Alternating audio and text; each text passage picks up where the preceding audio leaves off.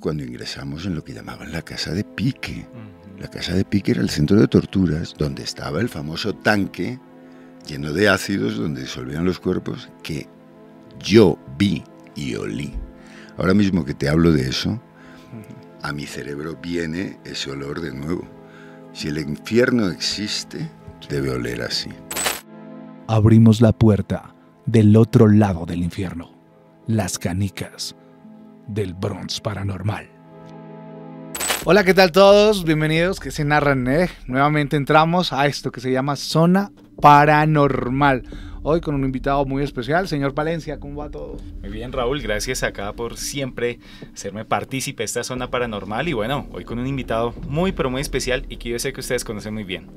Repasando el pasado, tal vez recorremos ese 28 de mayo David del 2016, en donde en un operativo sin precedentes, la policía de aquel entonces, con más de 2.500 miembros, entre el SMAT, Policía de Carabineros, eh, se tomaron una zona en donde era muy conocida aquí en la capital de la República, primero porque geográficamente estaba a metros de la casa presidencial.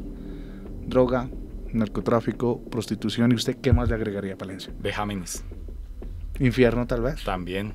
El, el, el, infierno se queda corto para todo lo que hay en ese lugar. Y um, uno de los personajes que llegó a este punto a hacer investigación paranormal es el señor Rafael Table. Creo que lo dije bien. Y él es nuestro invitado, Valencia. Gran invitado, Rafa. Gracias por estar con nosotros en quienique.com. Fue impresionante lo del Bronx, sin duda. Rafa, y me encantaría... Poder retroceder en el tiempo porque aquella fue de las primeras. Uh -huh. Creo que pertenece a la temporada 0 o 1. Uh -huh. Y claro, yo entonces era todavía muy inocente, muy cándido, muy naif. Si hoy tuviera la oportunidad de regresar a ese instante, pues seguramente hubiera podido hacer la investigación con, con más perspectiva, con más solidez. Rafa, ¿cuáles eran esos primeros momentos, instantes al momento de llegar ahí y que pues justamente ese operativo fue muy reciente a lo sí. que fue la grabación del programa Total. y encontrar todo como, como tan fresco? Tan fresco no te imaginas. O sea, todavía había platos de comida sobre las mesas, platos de comida servida, porque recuerda que la acción policial fue sorpresiva, ¿no? Ingresaron desde varios puntos, eh, de la madrugada, creo recordar que fue. Fue un sábado en la madrugada. El sábado en la madrugada. Un sábado. Entonces, todo estaba tal cual, como si hubiera, se hubiera hecho una foto congelada en el tiempo. Eh, lo más escalofriante de todo es que la policía ya tenía, por supuesto, ubicado dónde estaban los, ¿cómo se llamaban los, los, los líderes de aquello? Los, Eh, Mosco y Payaso eran uno de los dos puntos que... pero te- tenían un nombre. Los Saiyajines. Los. Saiyajines. De hecho, el Bronx ya lo han tirado. Se conserva la casa donde vivían los Saiyajines, que es, una, una esquina, porque la van a convertir en museo. Entonces aquello lo han arrasado. Y arrasarlo, queridos niños y niñas, no sirve de mucho. Porque los guardas de seguridad que actualmente recorren el lugar arrasado no se atreven a hacerlo solos. ¿Por qué? Te lo puedes imaginar. Las energías allí permanecen, hermano. Yo recuerdo que el mayor impacto seguramente lo experimentamos todo el equipo cuando ingresamos en lo que llamaban la casa de pique. La casa de pique era el centro de torturas donde estaba el famoso tanque lleno de ácidos donde disolvían los cuerpos que yo vi y olí. Ahora mismo que te hablo de eso, a mi cerebro viene ese olor de nuevo. Si el infierno existe, debe oler así. Una cosa increíble. Y allí en esa casa de pique, pues fuimos descubriendo, quiero recordar que eran cuatro plantas, los lugares de tortura más increíbles que te puedes imaginar. Entre ellos uno del que no se hablaba mucho, que era una habitación con, con rejas, donde tenían perros de razas agresivas, hambrientos. Y que siempre los alimentaron con menudencias y tipo Sí, de eso era lo que entre sí, comillas, Lo que los hablaban. alimentaban era con personas. Menudencias de gente. Sí, y vivos los echaban allí. Entonces, Yo quiero, yo pues, quiero hacer, yo quiero hacer un, un ejercicio con Rafa, Sí, eh, porque Rafa es muy atrevido en relación con este tema. Yo quiero que Rafa nos narres un mini capítulo, que cierres tus ojos y que nos centres imaginariamente donde estuviste y tener el privilegio de que nos cuentes de esa manera, que retrocedas el tiempo en realidad. Bueno, hubo un episodio más que inquietante y sorprendente. Y os voy a hablar, queridos niños y niñas, de las canicas del Bronx. En la casa de Pique subimos las escaleras. Quiero recordar que estábamos en el tercer piso. Las habitaciones estaban llenas de objetos tirados, de violentados por la policía de la requisa improvisada que hicieron. Todavía no sabían lo que iban a encontrar tras las paredes.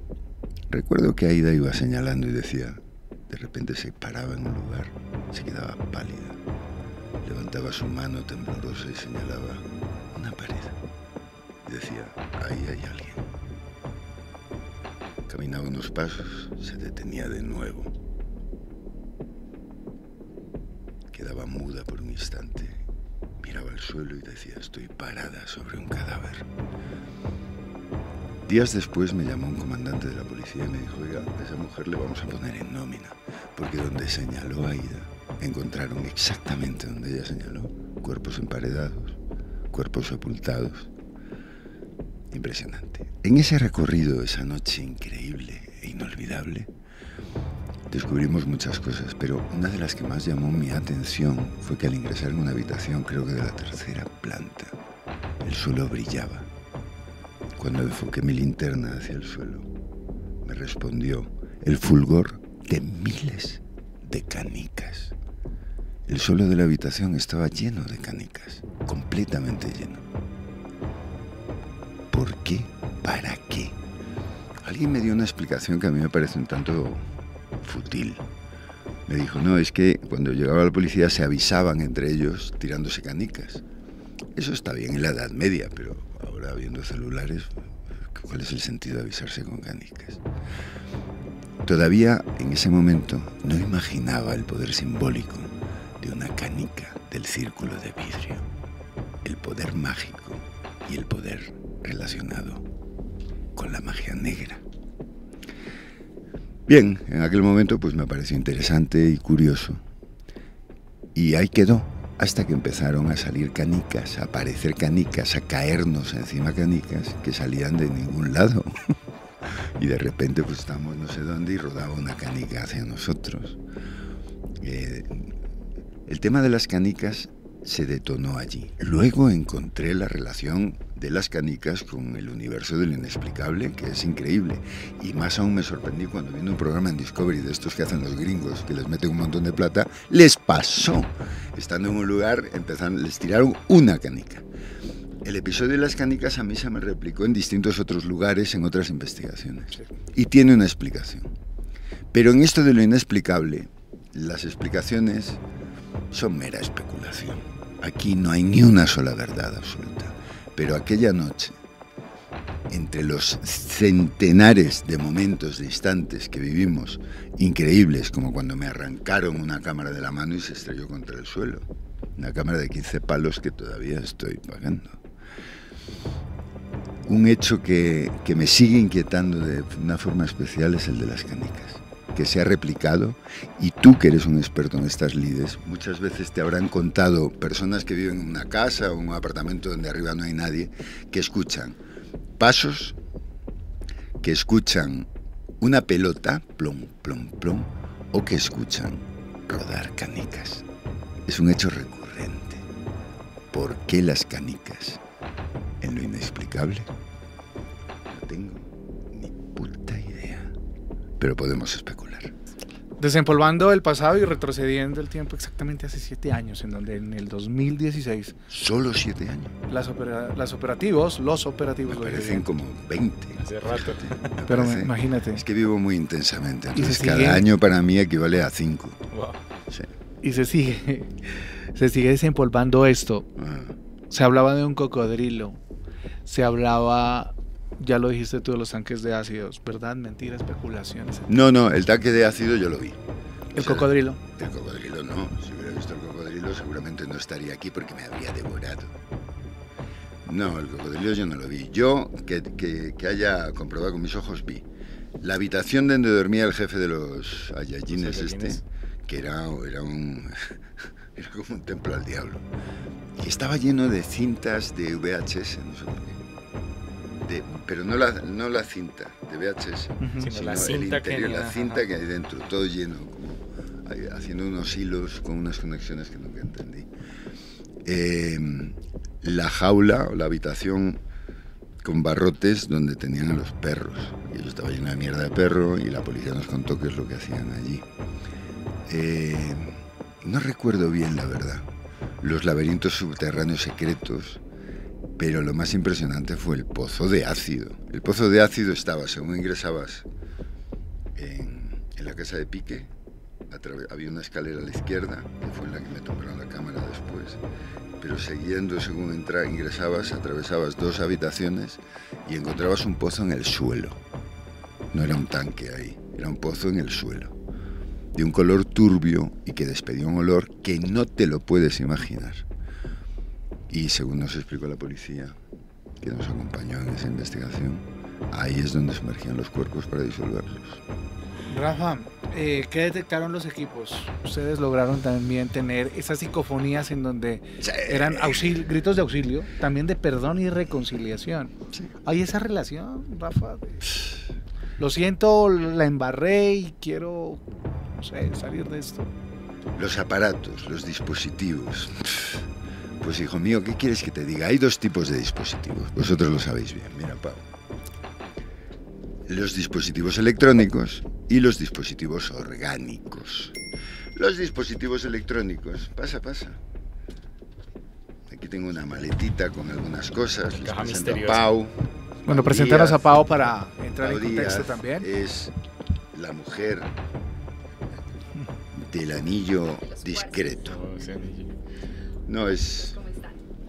Pues Pau es mi compañera, mi prometida y precisamente acabamos de, terminar un programa para Telecafé que se llama Manifiéstate, donde ella tuvo sus primeras experiencias de contacto con lo inexplicable. Entonces todo ese tipo de fenómenos están a nuestro alrededor siempre. Solo hay que estar pendiente. Hay que estar pendiente de las señales. Y no tienes que estar a las 12 de la noche en Armero puedes estar en tu, casa, puedes estar en cualquier lugar. Aquí. Aquí. Y si estás pendiente de las señales, te vas a dar cuenta de que pasan cosas inexplicables. Y si no pasan, para eso está, por ejemplo, esto. Para hacer que las energías se carguen de poder electromagnético y tengan más fuerza para manifestarse. Parece un taser. Él lo es. Pero descubrí que en las investigaciones los dispositivos, los celulares, las linternas, las baterías se consumen a toda velocidad, que normalmente duran mucho tiempo. Y es, según entiendo yo y según dicen algunos expertos, porque para manifestarse los entes necesitan acumular energía para atravesar esa delgada barrera que separa su universo del nuestro. Tienen que cargarse, cargarse, cargarse y luego, como que se tiran peo, lo sueltan y consiguen que esto se mueva o que los veamos durante un instante. Y otra vez quedan desfallecidos. Entonces tienen que acumular energía, energía. ¿De dónde la cogen? De los dispositivos, de las linternas. Y eso pasa. De las personas puede ser, ¿no? De las personas, yo claro, yo siempre ofrezco mi energía. Pero esto sirve, porque es como darles un buffet de energía electromagnética y siempre que utilizo esto, la actividad se, se recrudece y, es chévere. Aprovechando la presencia de Pau, quiero preguntarle qué radiografía te ha dado conocer literalmente de cerca el tema del Bronx. Para ese momento nosotros no estábamos juntos y yo te puedo decir que mm, soy una admiradora de la valentía de todo este grupo de expertos. Eh, si tú me preguntas hoy si yo me atrevería, aún después de ya haber tenido diferentes experiencias en esto, a hacer una investigación allí, te digo no. Esto finalmente la lectura que me da es que cada vez que te atreves a atravesar esta puerta a lo desconocido, pues asimismo te enfrentas a, a cosas cada vez más grandes. No sería capaz de pronto de lidiar con energías como las que habitan y después de simplemente verlo, pues creo que todos lo vimos, en ellos están aquí todas las cosas que ocurrieron. Yo tengo mis límites, por supuesto, como neonata, como llama Rafa, y simplemente puedo decirte que este tipo de cosas efectivamente suceden. Eh, hay demasiada energía y tal vez demasiada negativa en el Bronx. No sería capaz de cruzar este límite hasta allá, no sabría qué podría llegar a suceder. Con esa investigación del Bronx lo logró. Total, y se ha logrado. El Bronx, mm, eh, buscando esos titulares de la época, encontramos como el centro de terror, desarticulado 800 metros, la puerta del infierno, las cenizas macabras de un fénix negro y situaciones que congelan y se congelan eh, Valencia en el tiempo eh, sobre, sobre esta experiencia. Queremos preguntarte, Rafa, ¿tuviste miedo, Rafa? En algún momento en ese, en ese instante cuando... Mira, el yo... desarrollo del Bronx. Claro, toma. Eh, el miedo, puedes ponerla en el suelo si quieres. El miedo, claro, el miedo te abraza y de hecho, como decía antes Pau, el, miedo se convierte en adictivo y lo buscas. Hoy por hoy, yo ya tengo una amplia experiencia en estas lides y me cuesta mucho sentir miedo y lo echo de menos. Por eso cada vez hago experiencias más extremas, como que me encierren solo en, pues en un museo lleno de momias a las 10 de la noche y me vayan a buscar al amanecer. Voy a estar pronto en una morgue con cinco cadáveres encerrados desde las 10 de la noche hasta las 6 de la mañana. Cada vez busco experiencias más extremas porque he descubierto que el miedo produce que lo paranormal se desate o que tu subconsciente haga que se desate. ¿Cierto? Los dispositivos. Pues hombre, hay unos dispositivos electrónicos como estos que ya todos conocemos, el K2, el Gosmeter, que en realidad lo que hacen es leer la energía electromagnética. Si tú el K2 lo pones cerca de un celular activo, pues mira, enloquece. Se Entonces ahí. hay que tener mucho cuidado con los falsos positivos que estos bichos dan. El Ghost Meter es súper interesante y a la gente le fascina porque acaba de llegar una presencia, según esto, y yo le podría preguntar, ¿eres fan de quién y qué? Respóndeme, te lo ordeno. Está buscando quién y qué ahora mismo en Instagram. Dice que sí. Es fan de quién y qué. Si está acá. ¿Eres un hombre? Contéstame. No. ¿O sí? ¿Qué dijo? ¿Eres una mujer? Sí, ya estamos claros. ¿Habitas este espacio? ¿Estás aquí anclada por algún motivo?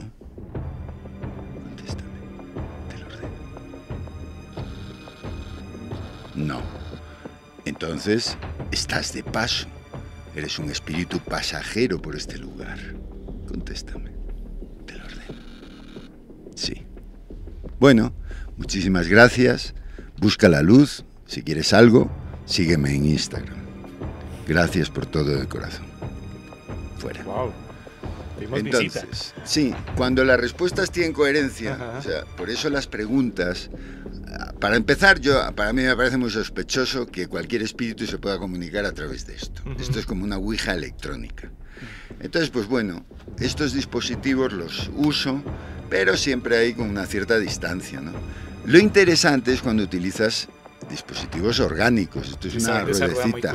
Esto es una ruedecita de mascota con la que juega Tara. Esto es una pelotita que hasta tiene los mordiscos de Tara, de nuestra mascota. Esto es una campanita. Que claro, aquí, pues qué bien suena. Pero ahora imagínate, tú solo, mañana. 3 de la mañana, caminando por un cementerio y decides convocar, invocar. Esto es un lector de Ah, movimiento. Esto cuando lo conectas, lo pones orientado hacia un lugar donde procuras que no haya movimiento y si se activa es que algo ha pasado por allí. Es una pista.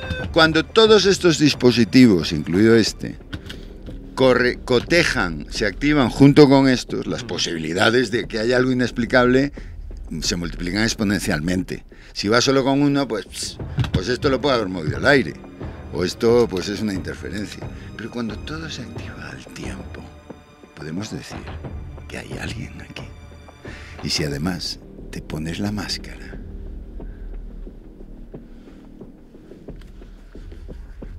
en la hora muerta, ante un espejo, mirando a través del reflejo lo que pasa a tu espalda. Por algún motivo esta máscara trae las energías. Debe ser, yo me imagino, que estoy aquí con la máscara y por ahí pasa un demonio y me ve y dice, coño, un colega, voy a saludar. Y se acerca. Se manifiesta. No sé por qué, pero esto activa. Activa los, los miedos internos, sobre todo cuando tú te ves en un espejo con la máscara puesta. Y atrae de alguna forma las energías. ¿Por qué? No tengo ni idea. Rafa, cuenta algo que realmente de pronto tengas a la fecha escondido o un secreto súper guardado en relación con esa toma que hicieron en el Bronx hace algunos años. ¿Todo se ha contado? ¿Algo no ha salido a la luz? Mm, muchas cosas, no solo del Bronx, no se han publicado. Ellos están aquí por una cuestión de responsabilidad ética y profesional. Hay cosas que no he querido publicar porque ni yo mismo tengo la certeza de qué significan.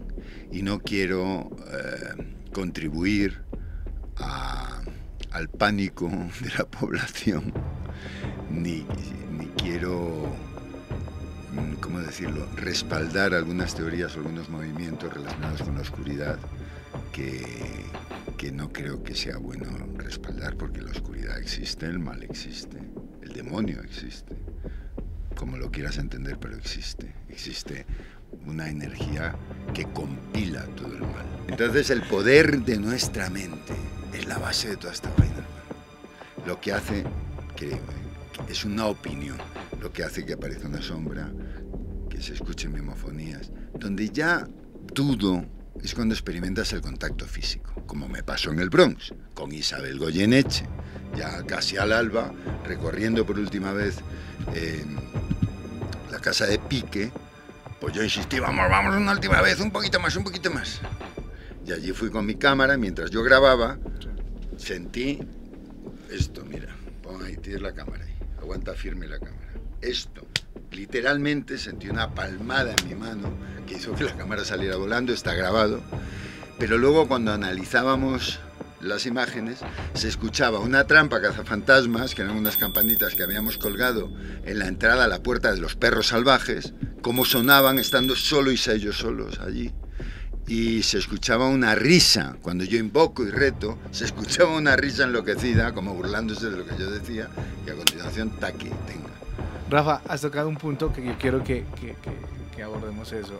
Entonces el Bronx era un nicho de amarres y brujería internamente.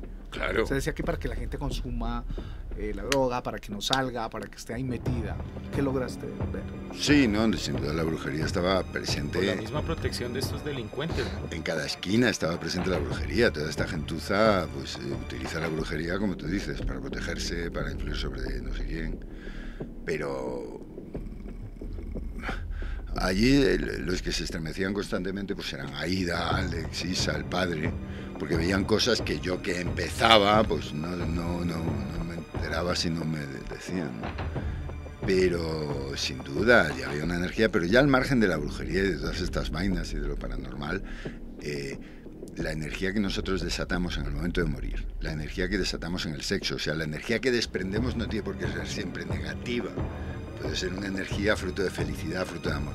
Esa energía, sin lugar a dudas, cuando la desprendemos, queda impregnada en, los objetos, en las paredes de los lugares. Por eso en los teatros siempre hay un fantasma. ¿Por qué hay un fantasma en los teatros? Porque es un egregor. A lo mejor hay un fantasma fantasma. Pero ¿qué es un egregor?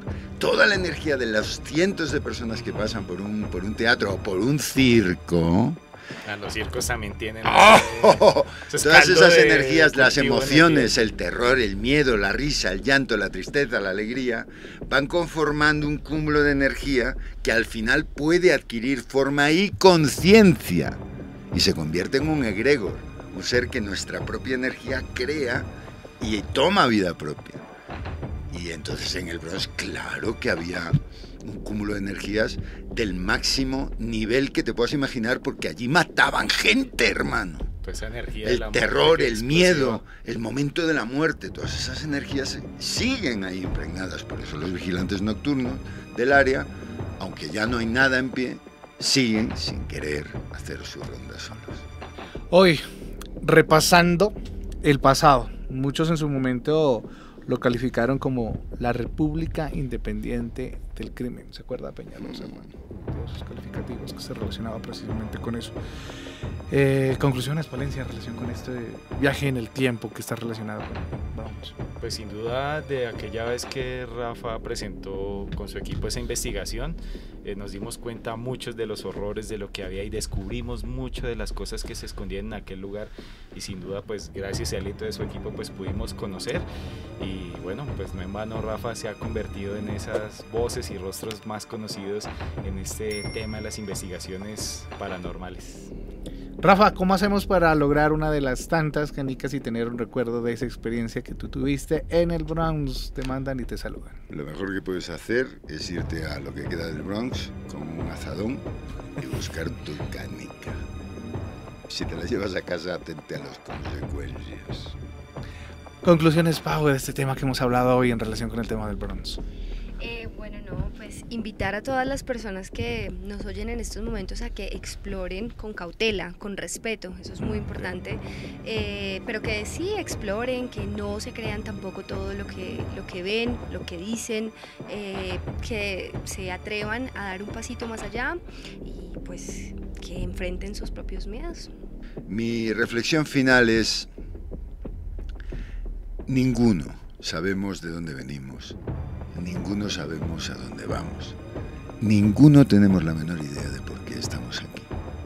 Mi consejo es, galopa la vida en lugar de caminarla. No te acomodes, no te conformes con lo fácil y procura cruzar la frontera de lo que no entiendes, porque está en nuestro ADN. Por eso somos la especie que somos ahora y la que espero que algún día seamos, si no nos autodestruimos en el camino. Lo que está quieto se deja quieto es una frase que me produce sarpullido. Yo no hago esto por joder a nadie ni por molestar a las almas en pena. Más bien por lo contrario, trato de ayudar siempre cuando hay una supuesta alma atrapada por un demonio. Pero lo que realmente me impulsa es ese interés por conocer lo desconocido, por descifrar lo que nos espera, por confirmar que la muerte no es el final, sino el principio al que le pique que se rasque. Eso es lo que yo hago. Dale, Yo le adicionaría a la conclusión también que finalmente si se animan, eh, si se pudiera, no sé, eh, investigar en el Bronx, jamás se encontrarían con la maldad que vivieron muchas personas víctimas de lo que pasó ahí con humanos y personas. Entonces realmente la maldad está en las personas más que en las presencias que puedan haberse quedado en estos momentos. Esa es la conclusión. Bueno, es cierto. Eh, muchas veces me preguntan qué es lo que más miedo te da. A mí no me da miedo ir al Bronx, no me da miedo. Yo siempre me meto donde me dicen, no te metas y hago lo que siempre me dicen, eso no lo hagas. A lo que debemos temer es al demonio, pero al demonio que cada uno tenemos dentro. Cada uno tenemos un demonio en nuestro interior, al igual que tenemos un ángel. Y solo de nosotros depende otorgar el poder a uno o a otro, a tu demonio o a tu ángel. Para terminar, Rafa, entonces, un titular para cerrar esto en relación con el tema del bronce. Se calificó el infierno en el ayer, en el presente, ¿cómo lo titularíamos? El infierno existe. El infierno es el momento que estamos viviendo. El infierno es lo que te rodea aquí y ahora, en este momento. Y cuando cierres los ojos por última vez, empezará la aventura y saldrás del infierno. Bueno, impresionante esos relatos, historias y todo lo que nos comparte Rafa acá en Zona Paranormal. Y bueno, sin duda, pues eso nos deja también mucho más, también muchas puertas, hasta portales, podemos decir, abiertos. y sin duda, bueno, también la conclusión que pues el ser humano es tanto bueno como malo y dependiendo de eso, pues así sería el comportamiento de la vida y hacia dónde va a dirigir nuestra existencia.